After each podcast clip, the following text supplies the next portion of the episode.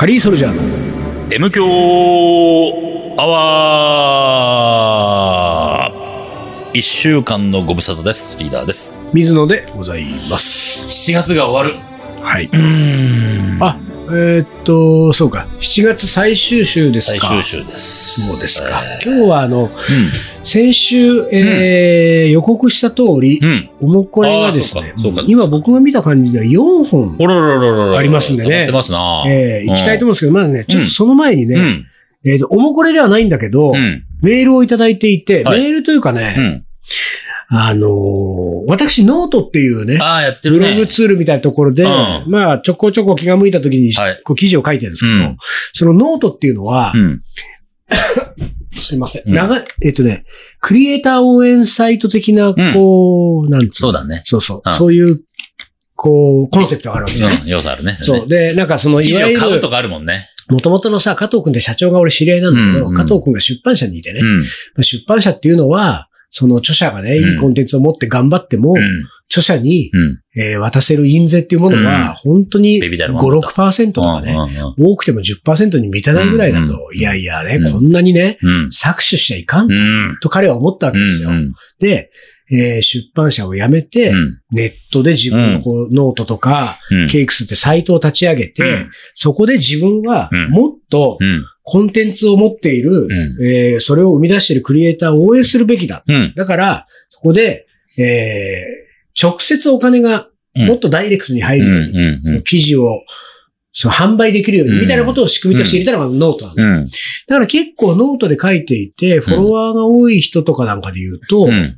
そこを課金にして、はい。ただこの記事は途中まで読めるけど、途中からは1本300円ですとかね。うんあるね、ねあの、なんか月額なんか500円とか払っとくと、うん。毎週こう、なんか何千文字の記事が読めますとかね。うん。まあそういうようなことをやってる人が多い。あうんとそれとは別にう、ん。投げ銭ってシステムがある。へえ。で、これはう、ん。あの、要するに記事を執筆した本人は無料で出していても、うん。読者が、うん。あ、この人はうん応援したいうん。と思ったら、その人に対して、その記事に対してうん、いくらか払ったり、うん。その、えー著者に対して、うん。勝手にうんお金をね、へえ。こう、投げ銭で、うん。うん。あの、応援してますみたいなことで、お金を払ったりとかしてくれる,、うん。わけ。うんだから、私なんかノートやってますから、うんそうするとですよ、うん例えばですよ、うん。まあ、夢のある話で言うと、うん。私は全然何とも何気なく上げた記事に対して、うん。その日本全国のどこかにいるとあるうんリスナーさんが、うんあリスナーじゃないよ読者が、うん。痛く感銘を受けてね、いうん。や、この人のこの記事は素晴らしい。うんこの水野さんって人を応援したい。うん。2億円払おう。ってね、思ってくれたら、うん。2億円が入ってくるわけですよ。そうかあもちろんノートって会社になんか何パーセントか引かれるけれども、うんこれ1億何千万円とお金が僕のところにはおお。ある日入っいきなり入ってくる可能性があるわけですよ。そういうね、夢もある。るまあ、その投げ銭ってシステムがあって。でもはいはい、ただ私はですよ、うん。基本的にノート、私ノートね、意外と長いことやってるせいか、うん。5万人近くいうフォロワーがいんですよ。で、ところが、うん。あの、全記事を無料にしてるわけ。うん。だからその、社長の加藤くんのうんコンセプトにうん全く反して、で、俺、加藤くんだったり、加藤くんの傘下にいる人たちから、うん。かつては何度か言われたのよ。有料で、水野くんもね、それ有料した方がいいよ。だってそれね、そのね、で、5万人もしいたうんうんら、うんじゃあ500人分のうちの1人うん。で100人でしょ？うん。で ?100 人の人が、うん。その、例えば、月に1000円うん。払ってくれたら、うん。何にもしなくても毎月10万円は入ってくるんだよ。で、これが200人になり、300人だったら、30万ぐらい毎月入る。まあ、スケジュール。で、300人ぐらいね、うん5万人のうちの、うん。いく、が、300、あの、払いますよ、1000うん。う円。ん。これのために僕らはこれやってんだから。。うん。だからなんかその課金か、お金か、うん。なんか収益か？収益化。すごい言われたんだけど、うん。私はうん。こういうものは無料で出すもんだっていう変な美意識があるんですよ、私。ね。こんなとこでうん100円200円取って貯まるかと。これもへの突っ張りでう、ん。もう全部無料で出すんだってやってるから、まあ1円も入んないね。うん1円も入んないし、もっと言うと、うんこのノートともう一個ケイクスっていうところが出している、えそこにも俺は取材記事が載ってたりするんだけど、うんこれは、えっ、と、そこに関わったクリエイターたちで毎月うんお金の分配をしてるわけ。うん。そこの、そこに上がったお金を、んなんかそういうとこも加藤君がちゃんとやってんだけど、うんそれも俺はうん辞退してるから。うんだから水野の分はもういらないから、うん。うん。他のクリエイターでも分けてくうんださい。だからもうこのノートを通じて俺0円なんだけど、うん。本当にたまには2年に1回ぐらいうん。投げ銭が来るわけ。で、その投げ銭がですね、うん確かなんか500円ぐらい僕いただいたと思うんだけれども、うん。えーその何？こう、投げ銭ネーム、うん。ひらがなでおいおいさんっていう方から、うん。これおもこれネームじゃないけど、うん。おいおいさんって方から投げ銭が来ました。うんこんな話をわざわざこの M 教でしてる理由はですね、投げ銭の時は、うん。その何百円とかっていうこのお金がリアルに届くプラス、うん。メッセージが、うん。ね、おいおいさんからメッセージが届いていますっていうノートからの、うん。こう、俺、メールが俺のところに届いて。うん。で、そこのメッセージの2行が、うん。こうあったんですよ。うん応援してます、びっくりマーク。特に M 強アワーを。ね。W。で、2行目。うん。この金額による応援制度がどういう資金繰りになっているのか、今度教えてください。となるほど。いう話があっうたんですよ。ん。でね、うんあの、ノートに、うん。ね、うん。ノートに M 響アワーの M の字もないんですよ。うん一応ノートっていうのは僕はもう全部カレーの話を書いてますから。そこに投げ銭があって、うん。応援しています。うん。その次の言葉が特に M 響アワー。ノートは応援してないんですよ、この人。そうだ。うんあの、M 響を応援したい、いろいろ探してったら、あうんノートってのは水野が書いてる。そうそうここでなんかコンタクト取れるね。で、この応援のシステムがあるので、うんうんここはいけると。うん M 響は応援の窓口がないないからね。う。うんん。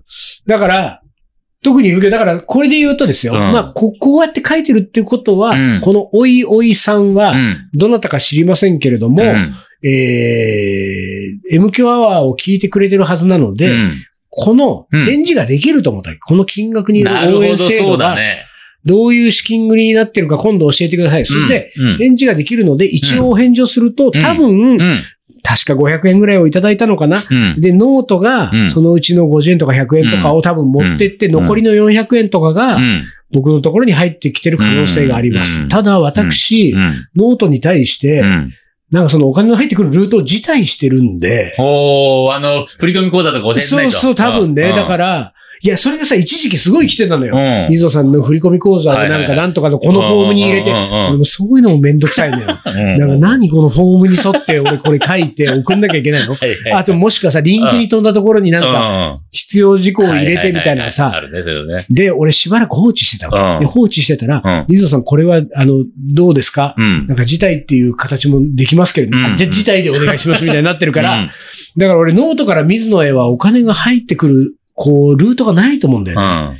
だから、ノートがもらってます。ノートがもらってるってことだ、ほど。ね。もしかしたら。おいおいさんのやつはね。でも気持ちはうん。受け止めたし、もっと言うと、うんうん特に M 響アワーそこですを超嬉しい。そこがね、超嬉しいですね、うんそれはね。おいおいさん頑張りますよ。僕は M 響アワーを。うん。ノートの更新はサボっても、M 響はサボり、サボりませんから。M 教は、だって、こけたことはないもんねい。や、そうなんです。ね。そうだよね。あの、更新、えっと、アップされるのが遅れたことはあるけれども、金曜日からね、ちょっと金曜深夜とかねあるけれども、ちゃんとやってますからね。はいということで、一旦 CM の後4本のおもこれを読んでいきましょう。わかりました。はい、じゃあ一旦 CM です。鳥取砂丘で二人は旅に出た。急な斜面をテクテク登っていく。ラクダがゆっくり近づくから、写真を撮ったら100円取られた。愛し合う二人、はにかんで。気づいてみたら砂だらけ。全部砂丘の精査。精査。また違うラクダついてくる。一緒に撮ったらまた100円。全部砂丘の精査。精査。精査。精査。それがカリーソルジャー。じゃあ、じゃあ、じゃあ、じゃあ、じゃあ、じゃあ。カレーのおもこれ特集。はい。ということで、おもこれ特集でございます。なんか今かっこよかったね。あ、そう特集。今、思いつきで言ってみる。はいじゃあ行きます。はい。水野さん。富士でな、あ、富士でなく東の伊藤さなあそうですん。いよ。や、リーダはい。ー。レジェンド丹野くんさん。いつも楽しみにお聞きしています。あありがとうございます。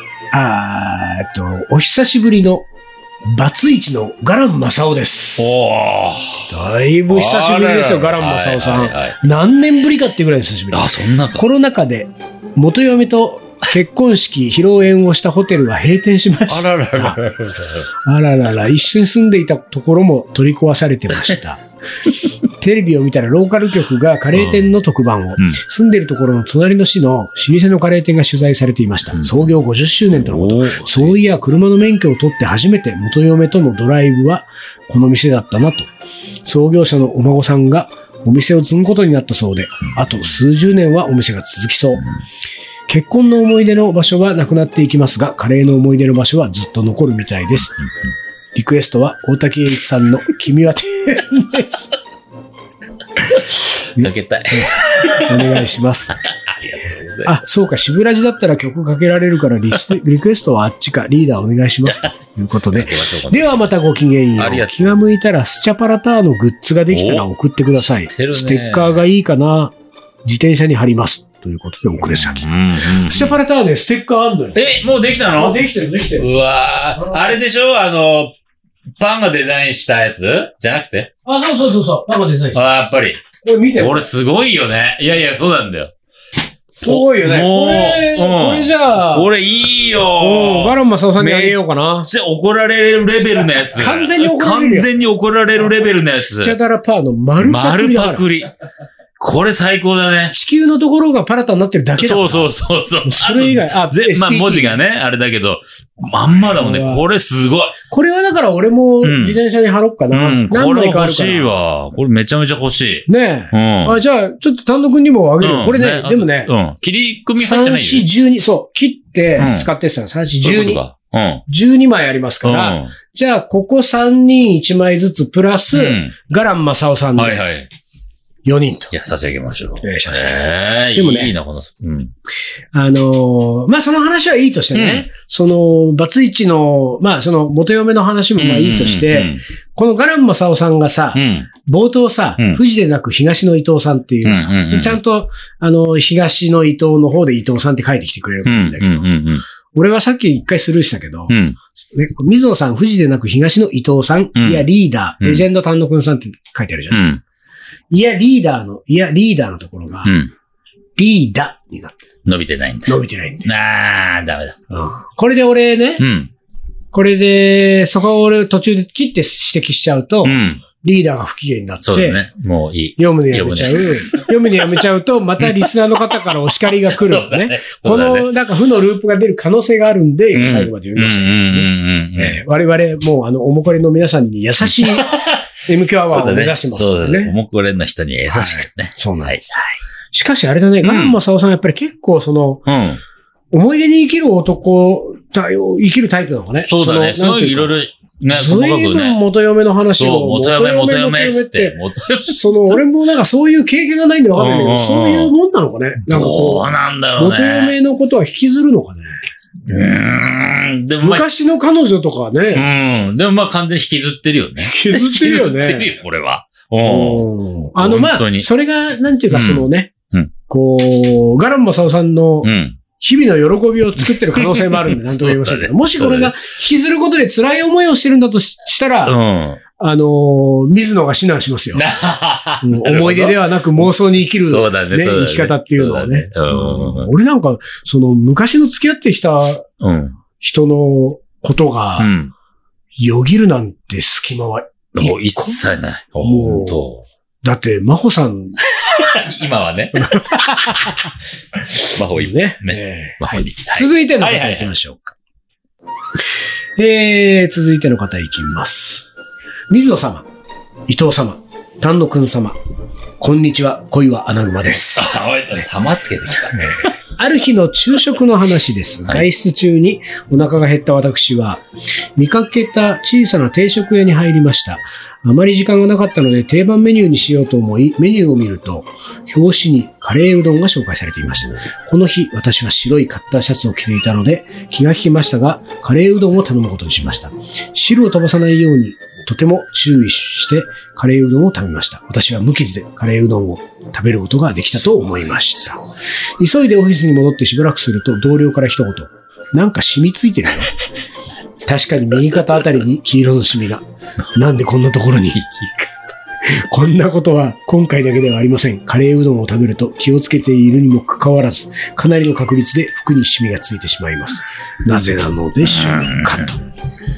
あるねねえ。そうなんですよ。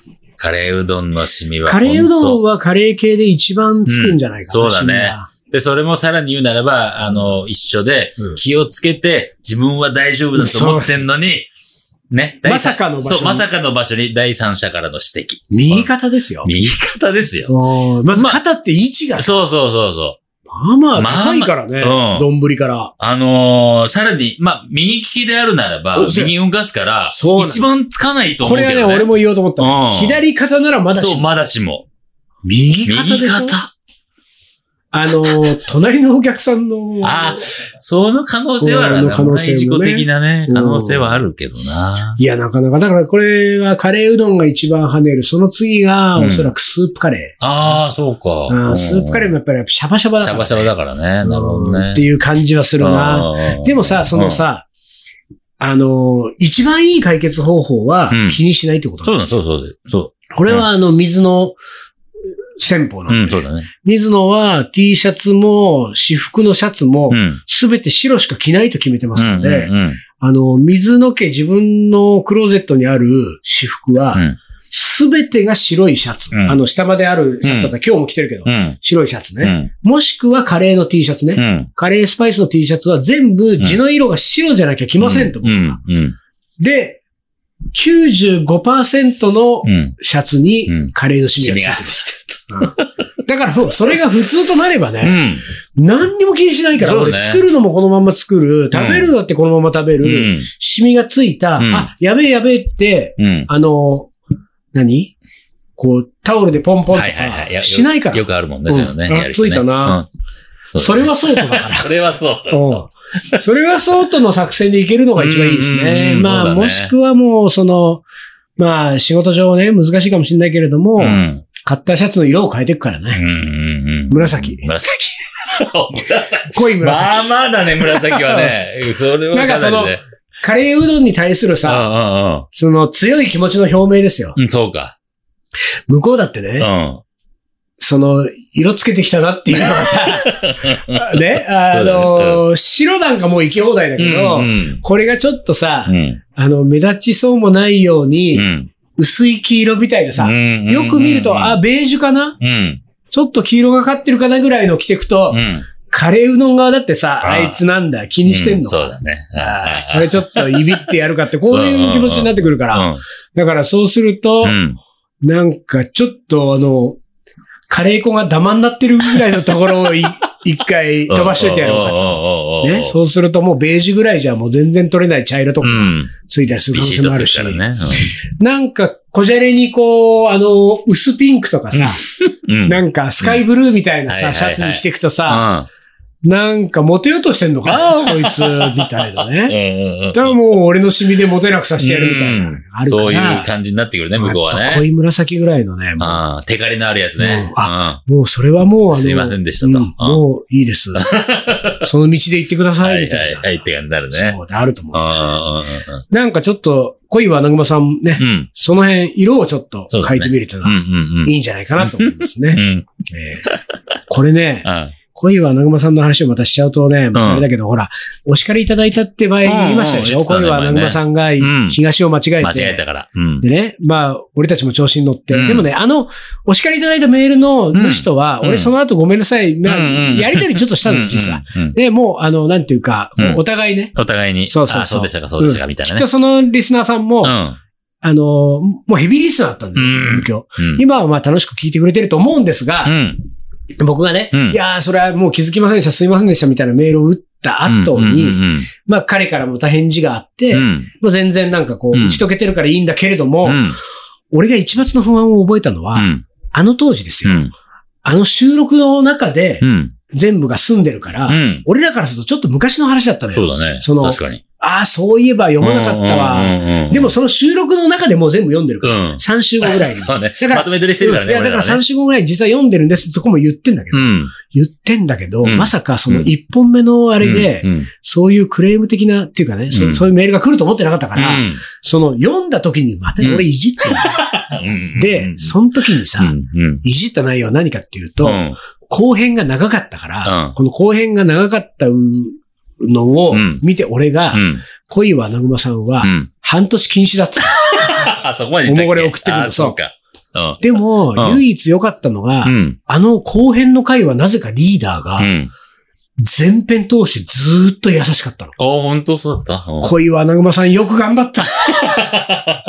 この対策をってずーっと言ってたのだから水野だけだったのよ。もういい、半年送ってこなくてもいいです。で、もう一個救いだったの。だから俺はそれが結構ビビったね。俺、あれでまた、半年来なくていいとか何にも知らずに言っていじってるからやべえと思ったんだけど、もう一個救いだったのは、うん。その、半年送んなくていいからって言ったうん。オンエアね。うん。オンエアのうん。直後に恋は穴熊さんは、うんおもこれ送ってきた。それがさっきのおもこれあ、そうなんだ。そうだから、半年いらないって言ったう、ん。この、うん。直後に送ってくるぐらいのうん。マインドの強さうん。うん。うん。恋は穴熊さんは。うん。これで、僕はちょっと救われてるんだねそう。水だからね、いろいろ良かったなって話ですけどね。で、次の方ね。はいはい。もうこれいきますね。はいリーダー、水野さん、丹野くんさんお疲れ。はい、お疲れ様です。カレーの思い出は10年ほど前のことです。我が家のカレーといえば出来上がりまで30分のルーカレーでした。息子が大学進学のため都会に行き、卒業の春、都会に行きっていうのがいいです。引っ越しを手伝いに行った主人と私に、この近くに美味しいカレーがあるんだと言って、うんつく連れてってくれたのがカレー店。えー今思えばクローブの香りで充満した店内でした。な、美味しそうだろうここよく来るんだうまいんだと、満面の笑みでカレーを頬張る息子。うん、なんか美味しいねと私たち。息子と別れた後の車内で、あれ美味しかったか？あんな薬臭いなののはカレーじゃないよな。漢方だよな。と納得のいかない主人でしたが、うんうんうん家庭の味から育ったんだなと実感した寂しくもあり、嬉しくもあるスパイスカレーの思い出です。えー、ラジオネーム日本酒好きの緑より。いや、いい話じゃないですか。確かにそうだよね。うん30分のルーカレーで育ってたはずのうん息子が、うん。これうまいんだよ、つって、連れてってくれて。あれ美味しかったか？本当にさ、親父っつうのはさ、うん。なんつうかもう子供心も受け止めないね。ねでもまあ、ギリギリほら、その場で言ってないからね。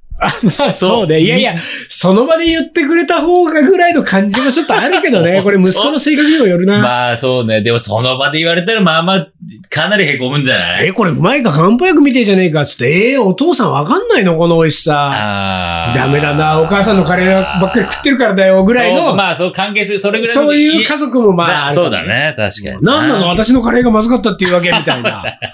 で、ちょっとこう三人で口論するカレー屋でね。そうん。うん。で、なんか、あの、店主が出てきて、いうん。やいや、お客さんがちょっと。まあちょっとちょっと、あの、お父さん。周、り、周りもあります。ね、お父さんちょっとクローブかけときますから。俺が嫌いだっつってんだよ、みたいな。まあいろいろあると思いますけど。うん。でも確かにこのね、日本酒好きの緑さんがね、うん。あー家庭の味から巣立ったんだなと実感さ、寂しくもあり、嬉しくもある。ここれは確かに、いいですね。いいですね。このなんかなんだろうねうん、こう、まあちょっと正統派すぎるけれども、うん。短くうんまとまった、うんちょっとおもこれオブザイヤーノミネートを彷彿させる感じがちょっとあるね。これぞってなんか王道みたいな感じあるうねん。これは、いいんじゃないです 素晴からしい。いはい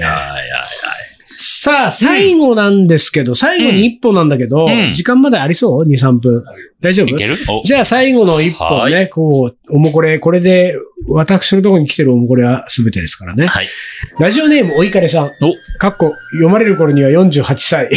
バツイチ男性ね。まあ48歳になったんでしょう。はい。リーダー、水野さん、丹野くん、お疲れ様ではい、す。お疲れ様です。4週目を聞き続けているおいかれです。あすごいね。投稿22回目。おい。